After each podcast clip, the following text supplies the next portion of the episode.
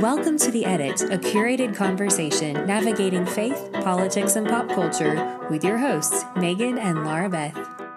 We're back with season two, and we are starting off with some fantastic conversations to help us navigate the challenges of our very polarized world, or just our family dinners, or yours. For our first episode this season, we are so excited to welcome our friend Chris Pandolfo. He is the curation editor of Blaze Media. If you like what you hear on this episode, and we know you will, go check out his content at theblaze.com. As a journalist who has to wade through fact, opinion, propaganda, and the cold, dark world of the Twitterverse, with a blue check mark, Chris was possibly the best person to come on and give us perspective and help on navigating the challenging conversations around politics and faith that feed into the polarization of our world. With that said, let's get to the edit.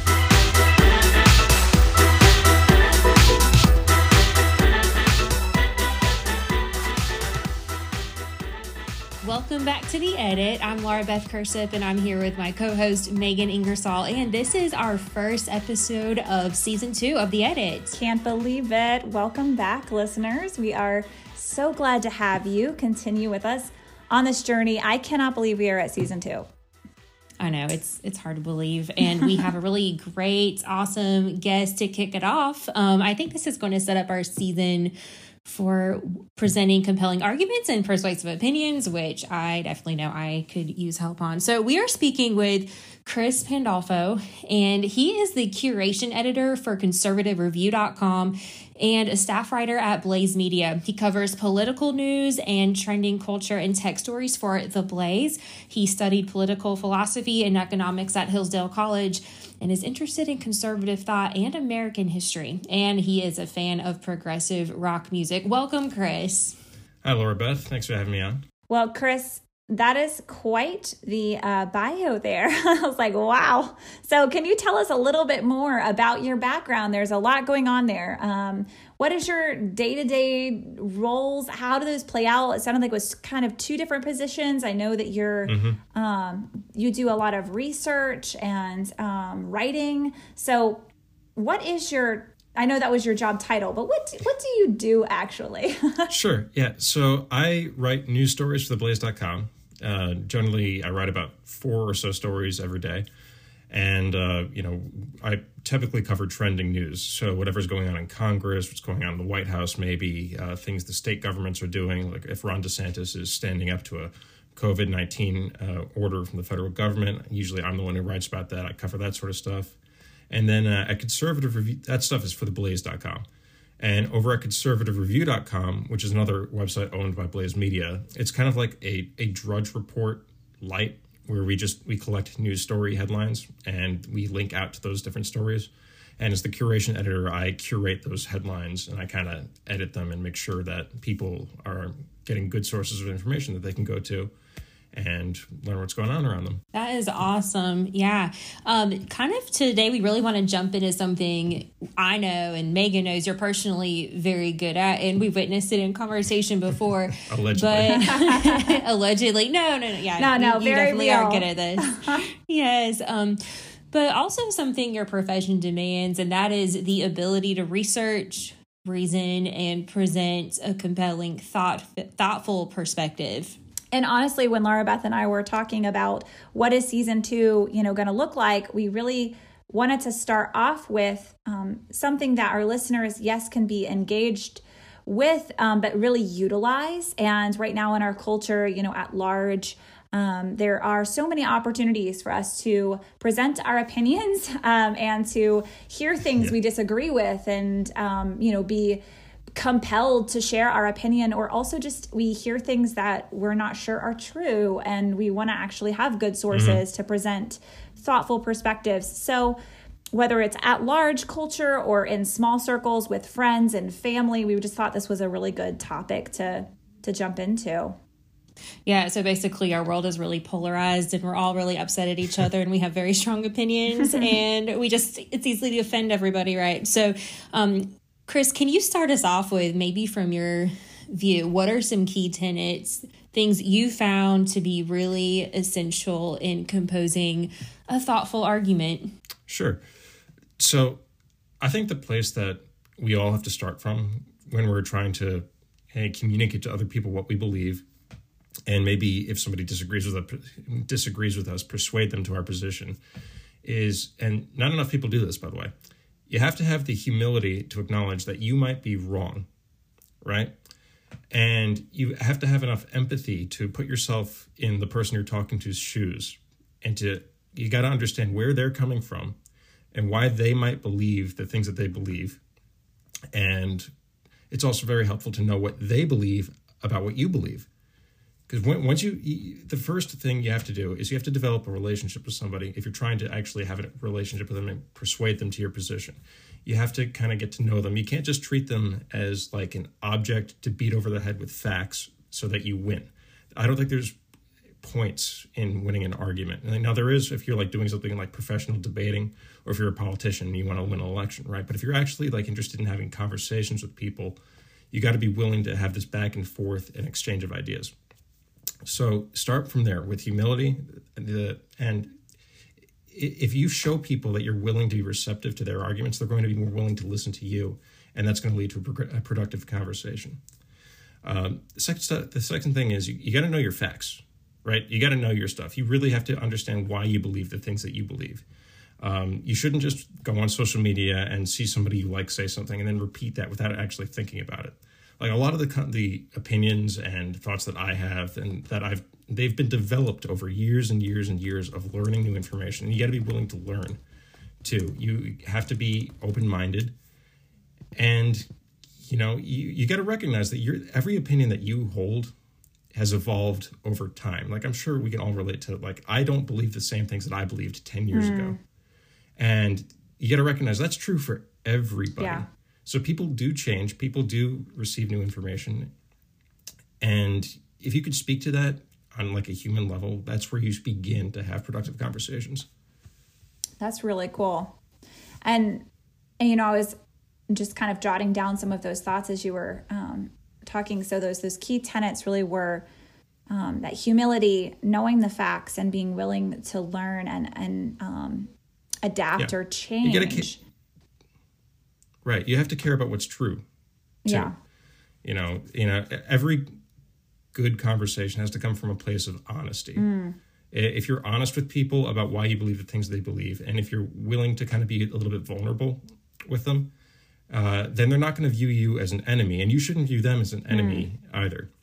I think a lot of the problems in our uh, polarized culture and cultural moment right mm. now are people see what others think on social media that they disagree mm. with and whatever crazy radical idea from the left or from the right and they just attribute that to everybody who has like a d after their name or is a democrat or you know all these republicans are racist homophobic bigots or all these democrats are crazy communist socialists. That's just not true. Right.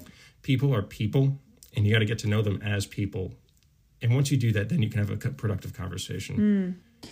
and you should be willing to you know agree to disagree sometimes and just love other people yeah. because that's you know what god commands us to do. Yeah.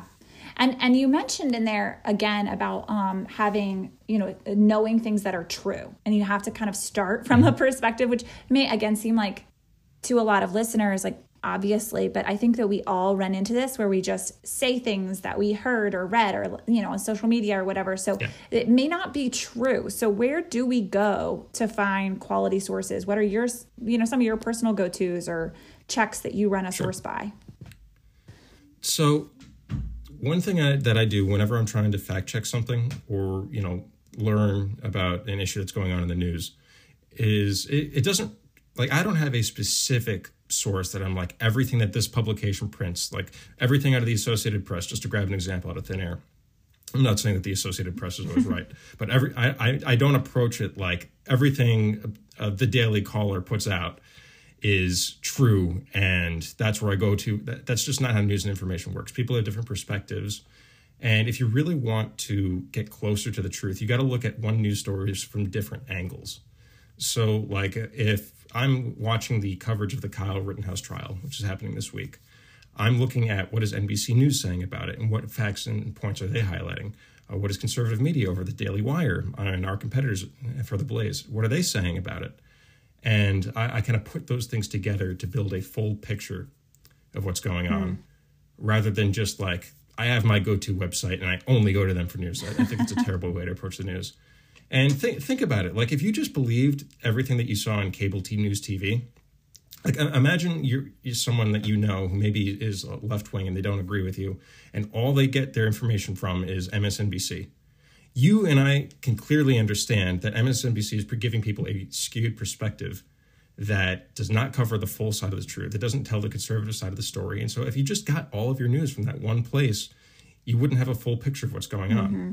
So if you, but if you completely ignore what they're saying on MSNBC as a conservative, you're missing out on what the left thinks and what they believe and why they believe it. And missing that component of whatever story is happening doesn't give you a full picture and it will hurt your ability to communicate what you think is actually true to those people so what I do personally is I get it in my news from a variety of sources. I think Twitter is very good for that, just to find different fresh perspectives and to follow different people. Twitter is mostly left wing, uh, so uh, most of the news stuff you see on Twitter will be coming from a leftist perspective, and then I counter check that with what conservative commentators are saying, and also kind of. If I'm doing reporting for the blaze.com, you'll go to the primary source. Like you'll call people and you'll ask for comment and things like that. Hmm. Yeah, that's really helpful. Yeah, what would you say? I mean, in the midst of an argument, I mean, it can become pretty apparent pretty quickly that someone is definitely getting their facts, their opinions from a left leaning source.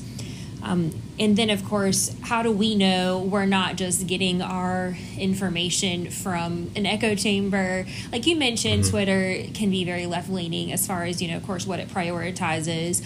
But also, um, you know, for us, if we're, you know, so going only to certain news sources, um, we might be in an echo chamber thinking that we're getting the other side as well. But what would you say would be the best way to fact check an argument that either you yourself have? Or something that you hear, um, and maybe something someone says to you or you read elsewhere, sure. or just your own your own what you think is best to do in that case to fact check your own argument or someone else's. So if we're like talking about uh, like statistics or numbers or things like that, you know, uh, how much of Joe Biden's bill is going to increase taxes, for example. Uh, like hard facts like that, usually you can just Google. Mm-hmm you know, and you'll cut you and try to find primary sources when you can, whenever possible. Don't look at what people are saying about what's going on. Try to actually find the thing that's going on. So something that journalists get that a lot of people just like who read the news media don't see is journalists will get press releases from people. And Lori, I think you've worked in PR departments before, mm-hmm. so you know a little bit about this. You know, uh, PR people send and like uh, communications people for members of Congress and things like that. They send journalists news releases that explain what's going on, and then the journalists can either just take what's going, take their facts straight from that, or usually they follow up and ask more questions and do stuff like that. So, if like from the industry's perspective, things like that, what I do is if I need to research something, I will Google it. I will look for original sources. Uh, I'll look for the source press statement rather than reading just what NBC News is saying about what this congressman said. Uh, I try to find video of things that are going mm-hmm. on uh, whenever possible. And if I see a video that's circulating on uh, social media and it's like a 30 second clip of somebody saying something that in that 30 seconds makes them look really bad, I always try to find the longer video because a lot of what you see on the internet is edited mm-hmm. and deceptive and it doesn't give you a full picture of what's going on in context. Mm-hmm. So always, if you can, and if you have the time to do this, and a lot of people don't have the time to do this, which is why I do it for you at theblaze.com. I try to find like a, a full video, a full picture of what's going on, and present it in context so people understand, they have all the facts and they can see this full picture of what's really happening rather than just the snippet and the snarky comment that somebody on Twitter made. Mm.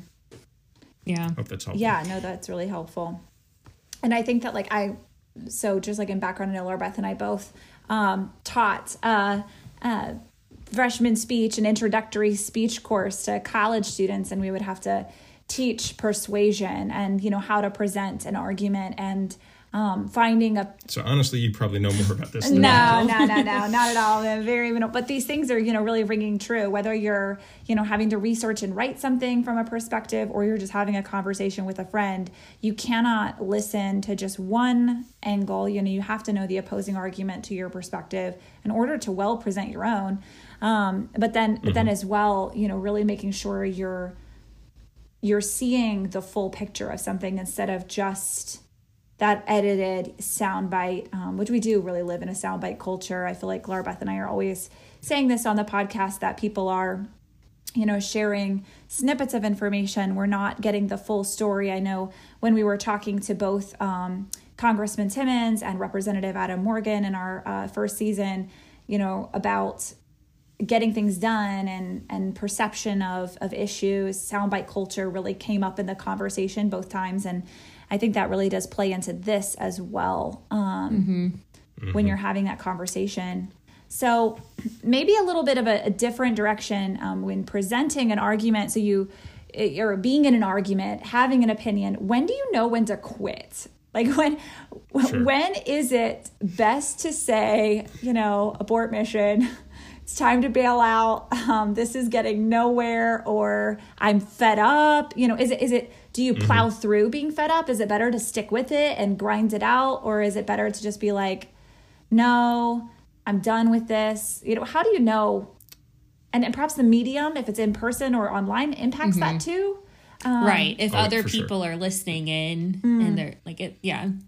There's always that aspect. Too. So, so this is a really important question and I, am not sure if there's like a single answer that's going to be helpful because this is just a social skill that you have to have, and either you have it or you don't. you got to read the room, right? You have to be able to tell when somebody else is beginning to feel uncomfortable or hostile towards you, and you have to be able to know yourself. Uh, if I'm talking to someone and I can feel myself getting mad. Mm and I'm not like mad at the argument, like I'm getting mad at them. That is not a healthy emotion. Now, sometimes there's like a legitimate reason to be mad at someone. Like if they're coming and they're abusing someone else, you know, there's a righteous anger that is acceptable to have. But if I'm getting like to the point where I just I'm getting sick of this person and I'm tired of talking to them and I just wish they would shut up. Typically, I think that's like a sinful or unhealthy emotion. And if you start feeling those emotions, maybe it's time to back off. You know, you, you have to remember and this is really important, I think. Uh, there is no, and I said this already, but I'm going to repeat it because I think it's that important. There's no like winning in the terms of like it's a game and there's a winner and a loser to this argument or this conversation that we're having. You don't score points. There aren't teams. You're dealing with another person, a human being who is made in the image of God. And if you're a Christian, you believe you're called to serve and love these people. And if they don't know Jesus, you're supposed to be able to reach them for Jesus. And you know, God is the one who does that, but you're the medium that God uses. And the way that you approach people and the way that you behave towards people ought to reflect what Christ did and for us, rather than, you know, our own sinful inclinations. So you just have to be willing to love this person. And if you're feeling those emotions of like being angry and or becoming resentful or bitter, just like, okay, maybe we shouldn't talk about this right now. Uh, maybe we should just kind of move on and talk about something that we both agree on. Did you see the Buffalo Bills win this week? That was great. Let's talk about that. Mm-hmm. You know, uh, you, you got to have relationships with people. It, it's not something that you can just like teach people to have if they don't know how to relate to other human beings. You, you just put yourself in another person's shoes, and because like you and I don't want to be barked at, right? You you mm. don't react well when somebody just gets in your face right. and just keeps asserting some point you disagree with over and over again. Like you know that makes you uncomfortable. So why would you think that what you're do if you're doing that to another person, they're going to be receptive to that right. if you yourself aren't? You got to treat people the way that you want to be treated. And if you start there, then I think you can kind of get your own feel for when it's appropriate to disengage or maybe when you can kind of keep pressing and maybe bring somebody to your side. Uh, there's an illustration I think that is really helpful for this. And it's going to be a little bit difficult to convey over audio, but we're going to try anyway because I think it's a cool illustration. so imagine like you are on top of a mountain, right? And you're staring across, and there's this other mountain, and there's this person that you're trying to reach, or you're trying to have a conversation or an argument with. And you're both atop these two mountains, right? And let's say you want to bring them from where they are to where you are. you are. So this this you want to like take them and bring them over to your position. If you lassoed them and yanked them and tried to get them to where you are, you wouldn't get them where you are. You'd be pulling them off their mountain and they'd fall into the valley and they'd hurt themselves.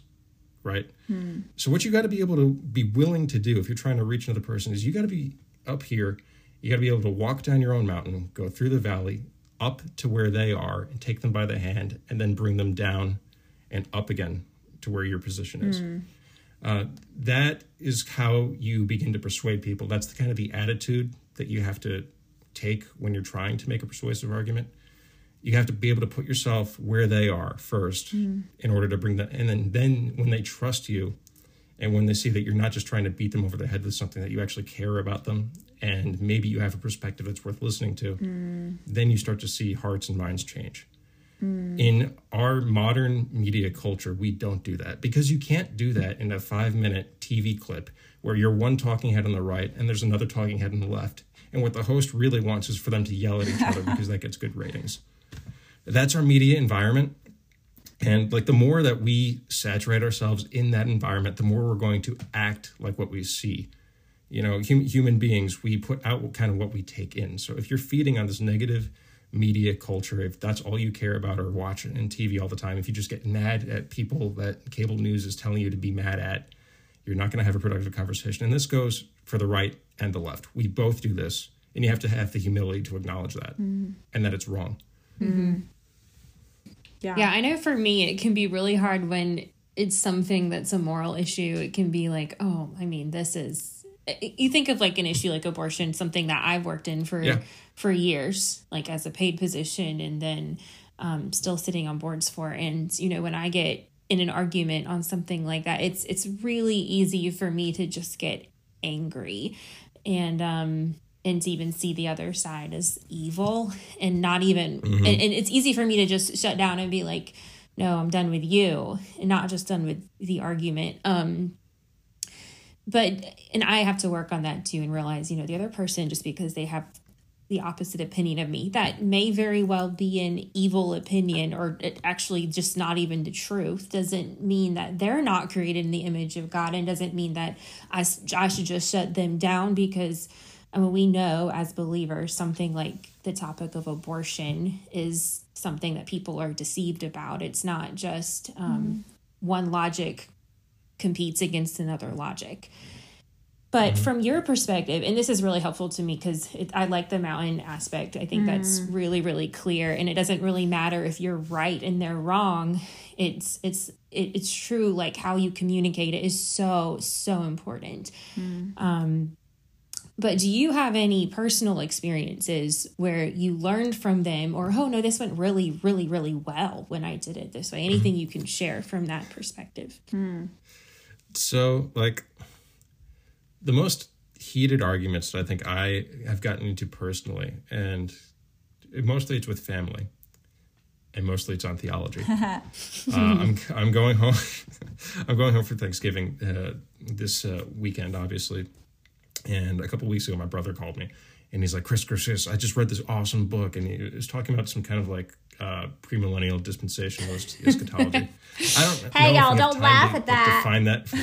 Don't laugh at that. we got varieties of opinions the, on this podcast. I know all three of us probably have a very different see, opinion see, on that. so you you guys instantly understand, but for the audience yes, yes. Christian thought, there's various yes. different ideas about what happens in the end times. Yes. Uh, when exactly to which none of us have been at yet. So Right. It's very. This exactly. is a good example because so, very valid for there to be differences of opinion on this. Yeah, and, and for our listeners, yeah. we're not about to start debating this. Yeah, topic. no worries. We're not about to go too deep. So, like, my, my brother called me the other week and he's like, Chris, I just read this book about this and he, I want to hear your thoughts on this. And I want to hear your thoughts on that. And I was like, well, you know, I kind of I'm not sure if that's right. And Jason was like, well, well, well, what do you mean? What do you what do you mean that's not right? Don't you read your Bible? And I was like, well, yeah, I do read my Bible, but maybe I think I have a different interpretation of that. And he's like, well, okay, okay, we'll talk about this over Thanksgiving, and you do your homework, and I'll do my homework, and then we're gonna get together and just like go oh, at but it. that's but that's good though in yeah. some ways. You know how great to be able to have like you do your homework, I'll do mine. And... and I'm I'm actually ex- I'm looking forward to it. I'm excited about that's it. Cool. It's gonna yeah. be fun for a little bit.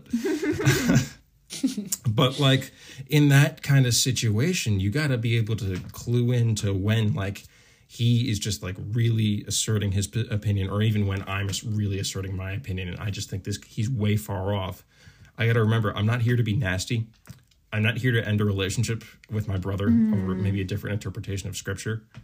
Uh, I love my brother, and I know he loves me, and if I could be wrong, and he could be right.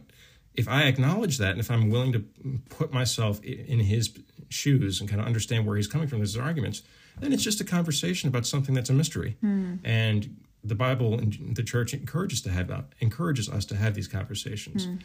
But if I let it turn into something like, well, I feel slighted because he disagrees with me, that's sinful and that's nonsensical, and you shouldn't do that. Mm.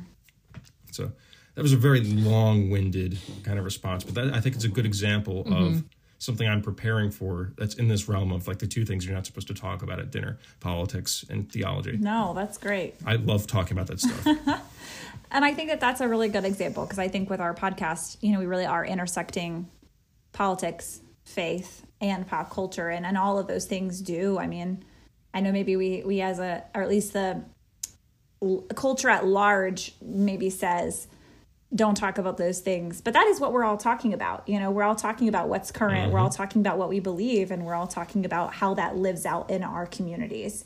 So it really is all about those those elements coming together. And if we don't have the ability to um, effectively communicate with other people and listen to them, um, you know, that's really important. All right. So thinking more of social media, and I know you're on Twitter, Chris. By the way, you tweeted something today which made me laugh. Um, you said you were talking about how you write a first line of something and then if it's bad you feel really guilty. What prompted that first off? All right so i was writing a story today on a cost estimate for Biden's Build Back Better plan. Mm. And for those that don't know, this is the big multi-trillion dollar social spending plan. At first it was 3.5 trillion dollars. Then Joe Manchin, the senator from West Virginia, a Democrat, was like, we shouldn't spend that much. And so it became 1.75 trillion. And House progressives were like, no, no, no, no, that's too low. So now it's hovering like at 1.8 trillion dollars.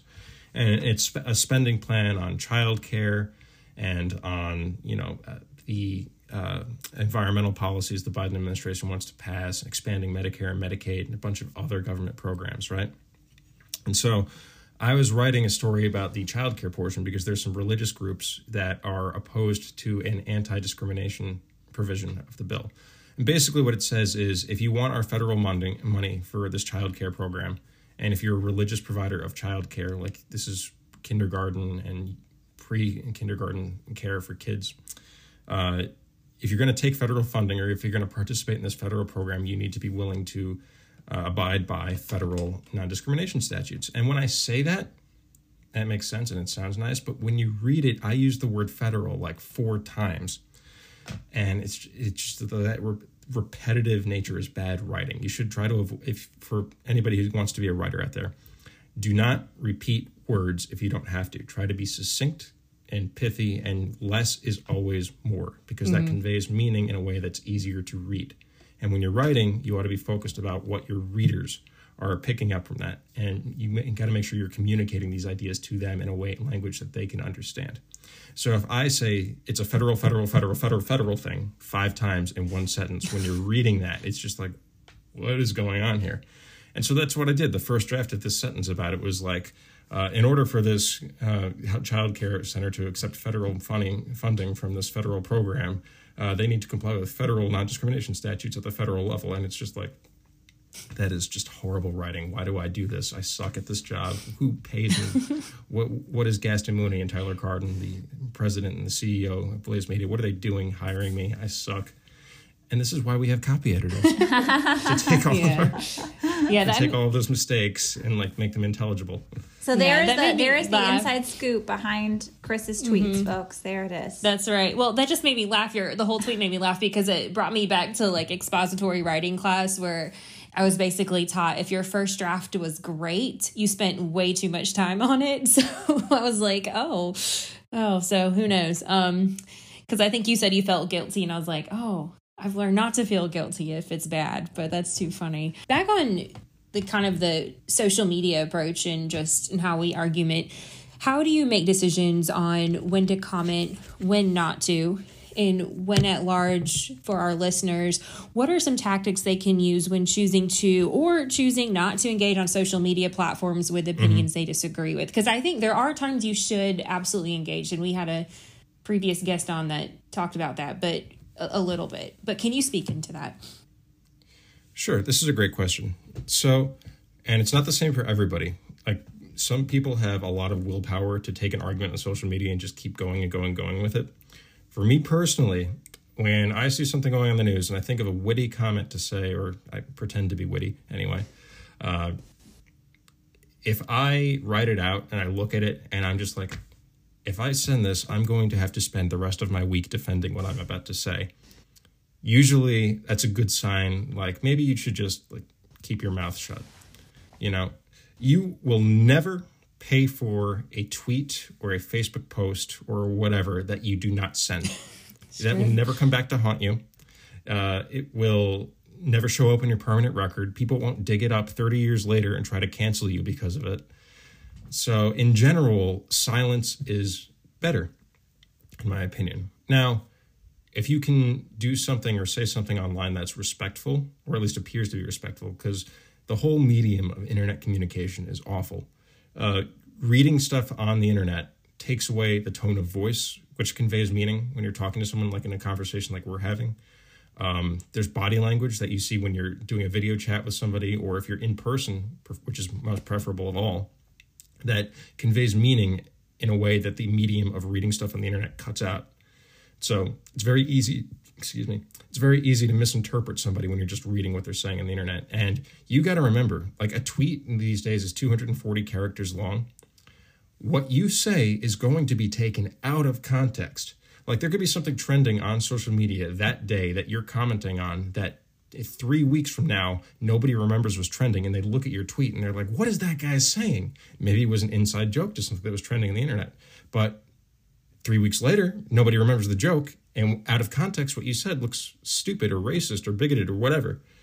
Um, it's just got you got to be mindful of the kind of the context into which you're speaking mm. on the internet. Mm-hmm. Yeah. So when um, choosing to engage, what might be some good indicators that it's a good good idea to do so? Because I agree with the he, yes, probably stay silent more often for sure. So the thing that I do uh, is if I see like something that I know is straight up misinformation, and I don't mean misinformation like in the way that Facebook and social media companies are calling things that they disagree with or that disagree with the official government narrative as misinformation. I mean like somebody's watching the Kyle Rittenhouse at mm-hmm. trial and they're saying that Kyle Rittenhouse was some racist who shot black people. Like that is just a straight up fact that is incorrect. Mm-hmm. He did not kill black people, and a lot of progressives thought he did because of the way that the mainstream media covered it. They thought that he just showed up to this Black Lives Matter riot with a gun and started shooting rioters. Uh, the actual facts of the case, as demonstrated through this entire prosecution process that we had, in which he had his day in court and he had to present his side of the argument, you find out that no, uh, these white prote- and protesters had approached him first. They brought weapons and they pointed weapons at him. Uh, he tried to disengage and they went after him. They threatened to kill him. And so he acted in self defense, is my reading of the trial. So if I see somebody who's like saying something on social media that's just straight up factually incorrect, then I think I typically try to engage. Uh, just to correct misinformation. Not again, I'm not trying to win an argument per se. I'm not trying to beat people over the head with facts and just say, ha ha, you're wrong, ha ha, I'm right, aren't I great? I'm just like, if you want to have a productive conversation and convince somebody to hold your opinions, you have to make sure that everybody's operating in the same realm of reality and truth. Um, the COVID stuff is another great example of this because both sides have just gotten it so wrong in so many ways. Mm. Like if you take a look at the the lab leak theory of the origins of COVID nineteen versus like the natural origins theory, you know, scientists, a lot of scientists are pretty convinced that the most likely explanation for where COVID 19 came from was this is a virus that naturally occurred in an animal that maybe leapt to another animal and then was transmitted to a human being somehow. And that's where it came from. And the other hypothesis is well, there's this lab in Wuhan, China, where the first major outbreak of the virus was, and they just happened to study coronaviruses And they just happen at this lab to be conducting a certain type of research that involves taking one virus and artificially manipulating it and making it more transmissible and maybe even more deadly. And perhaps it was leaked from this lab, which is why we haven't been able to find the animal host that the natural origins theory says exists. And it spreads around Wuhan. It's 20 miles away. This lab is 20 miles away from the city where the first major outbreak is. Maybe it's possible the virus came from there if you're taking one side of the argument or the other, whichever side you find yourself find is more convincing, and you're leaving out of stuff, or you're saying that one theory is a conspiracy theory and the other theory is what the science has decided, you're not telling the truth. Because science, the science is pretty clear that both theories are plausible, and there's not conclusive evidence in favor of either one. It doesn't mean that the coronavirus was a Chinese bioweapon that was hatched in a Wuhan lab and unleashed upon the world to destroy America, right? You can't say that. You also can't say it definitely totally was not leaked from a lab, and anybody who says that is a racist against Chinese people, mm. right? So in a situation like that, I'm going to try to convince uh, to correct misinformation. Be like, well, this is true, and this is true, and this is not true, and that's definitely not true. That's kind of where I see myself as a reporter, mm. engaging in social media in the most productive way possible. The other way I do it is like if somebody is offering a piece of analysis that I just think is totally way off base. Uh, a good example of this is election Twitter. Election Twitter is really fun because everybody has their own opinion about what happened and why it happened, and most people are wrong because nobody really knows anything about how people vote. um, the Glenn Youngkin victories in Virginia a couple weeks ago. So the left was kind of taken by surprise. They're like, "Oh my gosh, what's happening? This we lost because Biden didn't pass the infrastructure bill." and if you listen to what people were saying about this, and they interviewed people, they're like, You're a suburban mom who voted for Joe Biden in 2020. Why'd you vote for Glenn Youngkin, a Republican, in 2021? And they're like, Well, uh, they wouldn't open the schools because of COVID 19. and I really need my kids in schools. And when they did open the schools, they taught them a bunch of stuff that I think is terrible, like this critical race theory stuff. The mainstream media, uh, on the left, like CNN and MSNBC, they're like, oh, critical race theory is not taught in schools. Critical race theory is not taught in schools. Okay, the legal theory developed in law schools is not taught in elementary schools. Fair. But the, the the ideas of like white privilege and structural racism, right, and the way that it's expressed in lessons where you're taking people and you're separating them by skin color and being like this is a privileged group and this is not mm. and you should feel bad because you're privileged that stuff is happening in schools right and all it takes is one so, like for a mom you know to get like motivated by that is is yeah. one instance of auto you know spelling test the sentence is implying that you know the white student had privilege like all it takes is just for the example sentence to say something like that on a homework assignment and a mom receipt. Like that is teaching mm-hmm. it in a school. Like you're trying to indoctrinate a kid. Exactly. By um you're, I mean exactly. you are you're educating through the structural sentences. I mean we all do that. Like that's why you use certain examples in because you're trying to educate throughout the entire process. So if you utilize an example in a spelling test or in a grammar lesson or whatever, the kid is being taught. And so, like, all it takes is for a mom to see that one homework assignment and be like,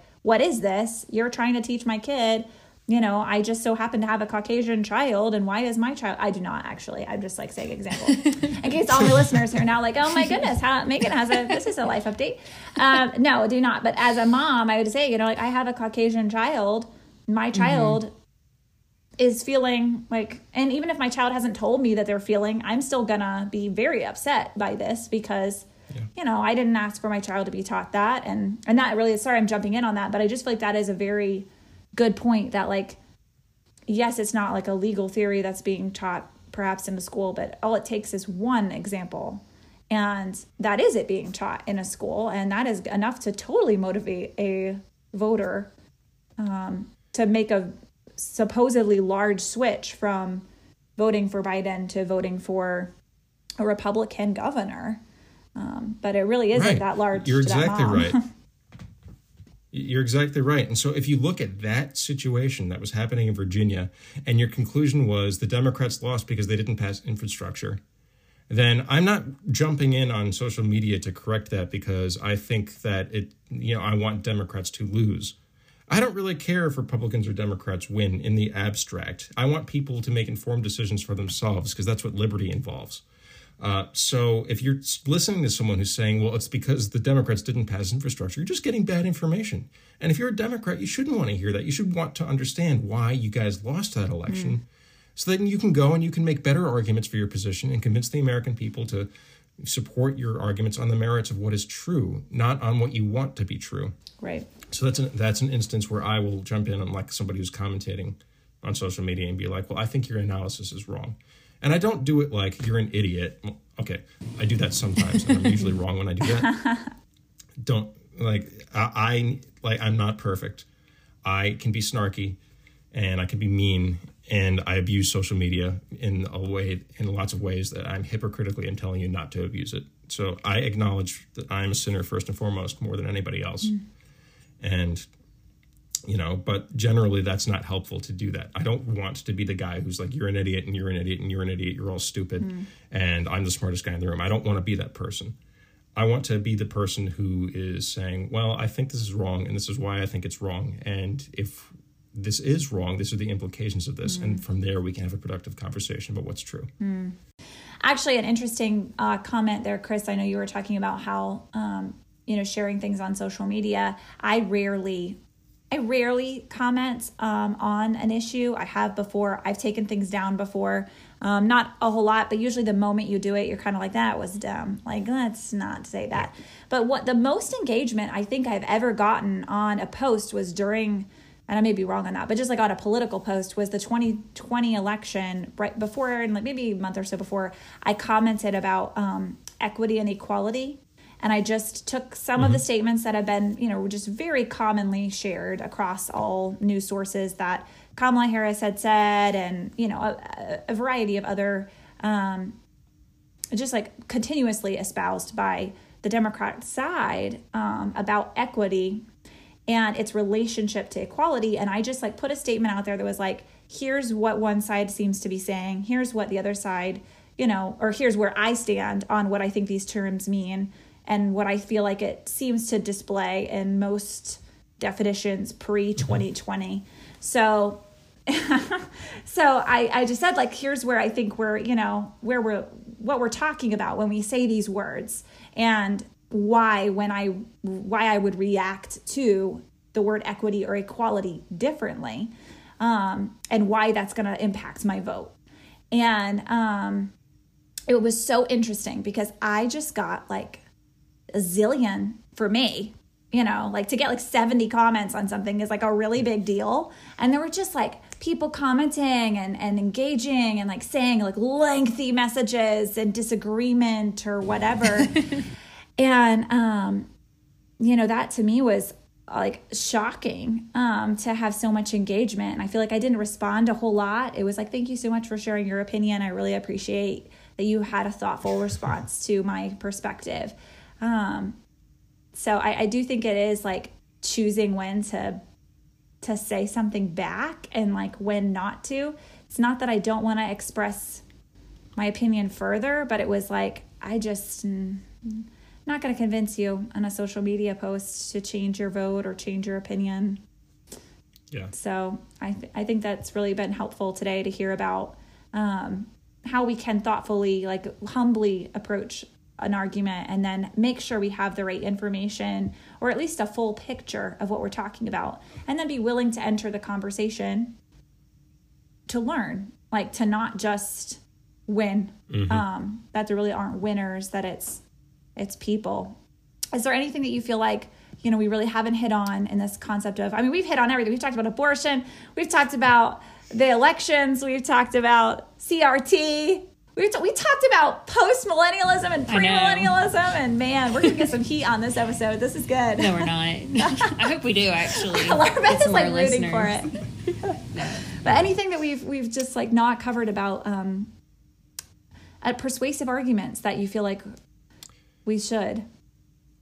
I think uh, something I should have mentioned that I didn't earlier is one of the most useful things you can ask somebody in a conversation when you're having a conversation in person and try to have your conversations in person because that's where you're really going to have that relationship building and that understanding that you're not going to get from social media you're just you're just not going mm. to one of the most important questions you can ask ask is what do you mean by that?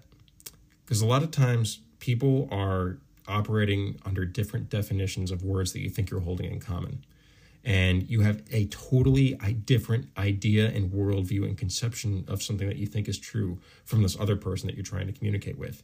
And if you're not starting from the same worldview, or if you're not starting from the same even definitions of what reality is, you're never going to be able to come to a common place of understanding where you can be like, okay, I see what you're saying. Mm. You think this, and I can affirm this, but I don't agree with this, right? That affirming things and unaffirming mm. things is part of what makes a productive conversation. Like, you got to find the areas of common ground where you can be like, yes, you're right about this. Uh, you're right. We should take care of poor people just the way that I approach this is differently because you want to create all these social welfare spending programs. And I don't think that's evil and I don't think that's wrong, but I do think it might be inefficient. And some of the incentives you're creating may be counterproductive to what we both want to happen, which is people to suffer less and be able to afford the necessities and the goods that they need. Mm. Um, right? That kind of language that I'm using there is an example of how I might approach some, a Democrat who, like, disagrees with me on what nowadays seems like a relatively benign issue of should we increase government spending or decrease government spending yeah. right who are we kidding uh, everybody's increasing like some, government spending doesn't matter if you're a republican or a democrat unfortunately mm. everybody's spending more i'm spending more to fill my car up mm-hmm. with gas yeah yeah it gets harder obviously when you're talking like about an issue of identity like race sure. or gender mm-hmm. and something i think like not to criticize the right because I don't want to be one of those pundits or conservatives who's always like, well, if other conservatives would just do what I say and be willing to think the things that I think, then we'd have a productive conservative movement that could win. I don't want to be that guy. Don't be that guy. That guy's annoying at parties. Um, but like, I think a lot of conservatives tend would take something of value away from communicating with people like in the black community and in the LGBTQ community just to see why they believe some of the things that they believe about Christians or conservatives. Like, I, I grew up in New York for context, right? So, New York is not a red state. There's lots of Democrats who live in New York. I don't come from that background of having all these people mm-hmm. in my community who agree with me. I was in a public school environment where it was the vast, vast minority to be like a practicing Christian and to like to be someone who actually believed the things that I was taught. And of course, to be like a Republican or a conservative, uh, that was very unpopular. Like a lot of my teachers were liberals too. And so they were very nice and they would like poke me and prod me and like, why do you think the things that you think? And that was helpful for me too, to have that someone ask me that in conversation, because then I had to think through, well, why do I think the things that I think? Mm and what reinforces what I believe, and how can I better articulate this to other people? Like, conservatives ought to have those kinds of conversations with people who really disagree with them on those hardcore issues of identity. Mm. And Christians specifically need to understand the ways in which people uh, you know, kind of defend or make excuses for their sins. Because at the bottom of it is everything is a heart issue. And when, when you don't love God, you love something in God's place that's attempting to fulfill that hole that we all have in our hearts where God ought to fit. And, you know, a lot, a lot of this like anxieties that LGBT people feel about the way that they're treated come from a place of they're just afraid of not being well loved, of not being accepted. And I'm, I'm just grabbing this issue because I've talked to a lot of LGBT people. I have people in my family mm. who have different sexual orientations and it's not productive to be like, these people are all sinners and they're all evil and they want to impose this stuff on our kids and we have to stop them. They're the enemy. You, you don't reach people for Jesus when you think like that. When you think of what is wrong with their hearts and how can I love them in this darkness that they're showing? How can I show Christ's love to them to make God more attractive to them? So maybe they can be begin to come out of this sin that they're in that's the kind of example that I think Jesus sets. Mm. Um, and that kind of approach to disagreement is what's going to ultimately help you build relationships with people, which is the most important thing. And maybe, hopefully, persuade them to your opinion. Mm-hmm. Mm. This has been really, really helpful and good. Thank you so much, Chris. This mm. also reminds me um, back when I worked full time in Ohio, I had a conversation off air with an NPR host and editor and um because she knew who i was. I mean I, I was in her office every other week with a press release and conversation with her and we would talk everything from like her pets to the television shows we would watch. And then we ended up going somewhere into um a, a conversation that it took a turn. It was a fun turn but it was interesting because you know she she also had these kinds of conversations with the people on the other side the people who were pushing abortion and because um, of where I was in advocacy. And I remember it came up in the conversation, and she was like, You all are people outside of the issues that you put out there. And you all have so much in common. I know you're not friends. I know that you don't talk to each other, but you know, you all watch the same television shows. You all have the same kinds of pets. We have the same kinds of conversations. And if y'all saw each other on the streets and didn't know who each other was, you'd be kind to each other. And I was like, that's true. That's absolutely true. If it was raining, I'd probably, you know, hold the door open for them. I wouldn't know who they were. And um, that kind of stuck with me. Um, because yeah. we can have these very divisive opinions, but like in the day to day, we're all people facing very similar struggles, and we can be very wrong on something that's incredibly moral um, or immoral and still we're supposed to treat people with kindness. And and if we're i think your point too if people just see us yelling at each other and we're not first off as christians showing god's light and gospel but how we live um, and we're not being kind and we're not winning anyone to our side without even saying anything. So this has been really really great and helpful in in cementing how we should be treating those that we disagree with. Yeah. Uh, i think that's what it means to be a good neighbor and ultimately, when you're talking about politics, a polity is a community of people who have to live together and mm-hmm. have to mm-hmm. figure out how to do so in a way that's nonviolent. Because through most of human mm-hmm. history, you know, you killed the people you disagreed with. And that's a bad thing. We want to avoid that. it, it sounds stupid, but like the reason the reason that we no, have yeah. the reason that we have communities, the reason that we live, we ha- all have to live next to somebody. Mm-hmm. Somebody's going to be our neighbor, and we have to figure mm-hmm. out how to live together peacefully. Mm. And that starts by loving others and treating them as you want them to treat you. Mm. And from there, you can be kind, you can be humble, you can be have a servant's heart. And if everybody lived like that, there would be no social ills, and everybody would live perfectly and in peace. And sin gets in the way with that. But the hope that we have as Christians is Jesus came and He died for our sin, and one day we will live like that mm. because of what He did for us. Mm. Mm-hmm. Yeah. We've hit it all. We've even gotten the gospel in, Chris. Way to go. We appreciate it. So, um, Chris, how can our listeners find you um, on social media? So now they can all comment to you and come after you for your. I know. Um, send, send Chris all the hate, not us. Sure. Perspective. All right, so I don't recommend this because I don't think I'm that great. But if you want to follow me uh, for news and stuff, uh, Twitter is probably the best place to do that. It's at Chris C Pandolfo. So that's like just my name, my middle initial C, and my last name Pandolfo. Mm-hmm. At Chris C Pandolfo on Twitter. Um, and you'll know it's him. oh well, no, you'll know it's him if there's because, a little blue check mark next to his name. that's true. I, I, I did bribe the company into helping me get one of those blue checks. It only cost me a little bit of my soul. But yeah, Twitter's the place to find me if you're looking for me on social media. Uh, if you want to read what I'm writing, you can find that at theblaze.com. Um, if you want to become a Blaze TV subscriber, from time to time, I'm a commentator on the Steve Deace Show, uh, which is at noons, and he broadcasts out of Iowa. And Blaze TV, for those that don't know, is a great subscription TV service with a lot of really smart, funny, entertaining conservative commentators. Uh, we've got Glenn Beck, we've got Mark Levin, uh, we've got Steven Crowder, who's a big guy for people who are more our age. Mm. Um, it's only like uh, I want to say ten bucks a month right now. Yeah. Uh, fact check me on that, but it, it's not a huge monetary commitment. Mm-hmm. And I think the content that you get is really good. That's awesome. So you can find me from time to time on Blaze TV writing for mm-hmm. theblaze.com. And if mm-hmm. you want to see what news or stories I think are important, you can find that at conservativereview.com. Yeah. Perfect. Awesome. Well, thank you so much. This has been so great. and we've enjoyed having you it's on. Absolutely.